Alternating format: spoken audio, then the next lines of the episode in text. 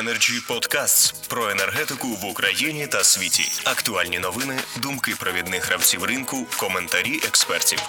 Energy Podcasts.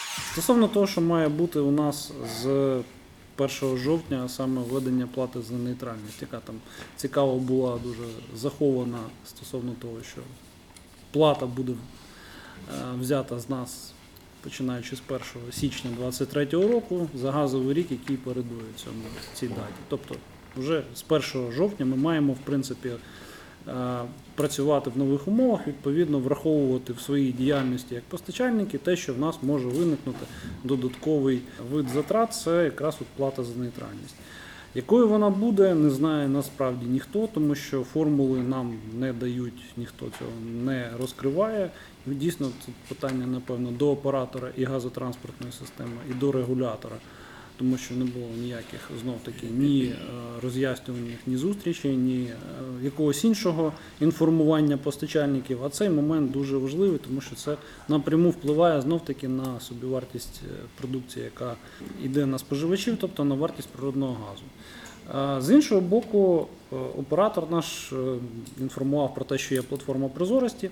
Мені було цікаво, я якраз витратив деяку частину свого часу і інформацію стосовно ставки плати за нейтральність я передивився. До речі, тут винити, напевно, оператора важко, тому що офіційно ще плата за нейтральність у нас не береться і відповідно ці дані можуть носити інформаційний характер, але менше з тим. Що цікавого я побачив? По-перше, ми всі пам'ятаємо три місяці літніх е, минулого року, 20-го, коли були дуже великі е, небаланси, за словами нашого оператора ГТС, які могли призвести до колапсу ГТС. Ну насправді, на щастя, цього не трапилось, і слава Богу. Але е, якраз оці три місяці, в які оператор мав проблеми, ставка плати за нейтральність і взагалі будь-які дані стосовно того, як вона розраховується на платформі оператора ГТС, взагалі відсутні. Перше, друге, знову ж таки, аналогічна ситуація, якщо хтось звертав увагу, в нас по березню 2021 року. Небаланси були дуже значні. Оператор знов таки про це інформував, що облгази, траляля, траляля, вибачте за мій дворовий сленг, але ця пісня в них постійно звучить. Знову ж таки, інформації стосовно ставки плати за нейтральність, вони, ну як і будь-якої іншої інформації по березню місяцю, взагалі не дають. Питання, яким чином ми можемо взагалі в е, цій ситуації вираховувати свої витрати, яким чином ми взагалі можемо послуговуватися якою-небудь інформацією е, офіційно з офіційного сайту і з офіційної платформи, яка, до речі, сертифікована і так далі, ну, в своїй діяльності. Тому мені здається, що час, який мав би був витрачений на інформування громадськості споживачів і постачальників, він витрачається дарма. Ще один важливий момент: небаланс це е, негативний або позитивний результат діяльності оператора там після якоїсь газової доби, який в принципі дійсно має покриватися тими замовниками, які допустили ці відхилення. Ну тобто або взяли більше газу системи, або навпаки їх споживачі не взяли цей газ, і газ залишився в системі.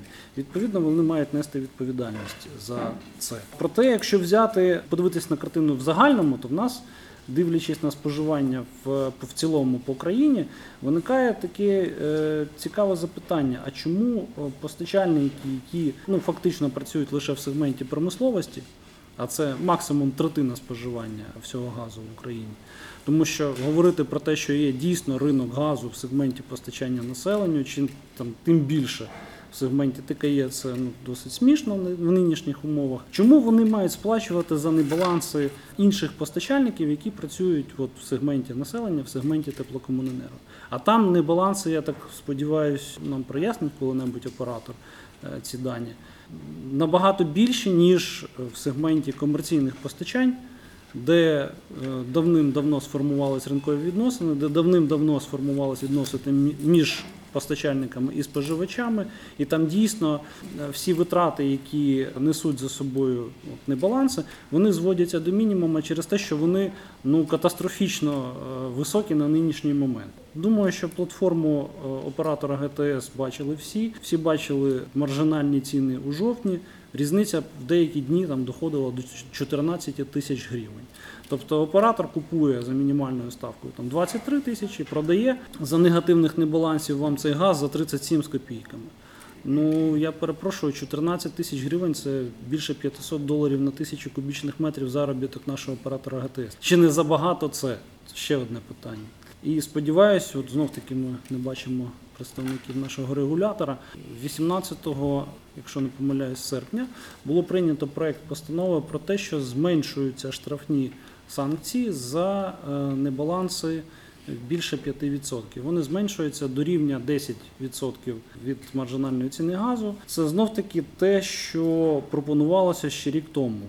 Рік тому, після значних небалансів, розбалансу системи, за ініціативи оператора ГТС, наш регулятор, е, штрафні санкції збільшив у два рази.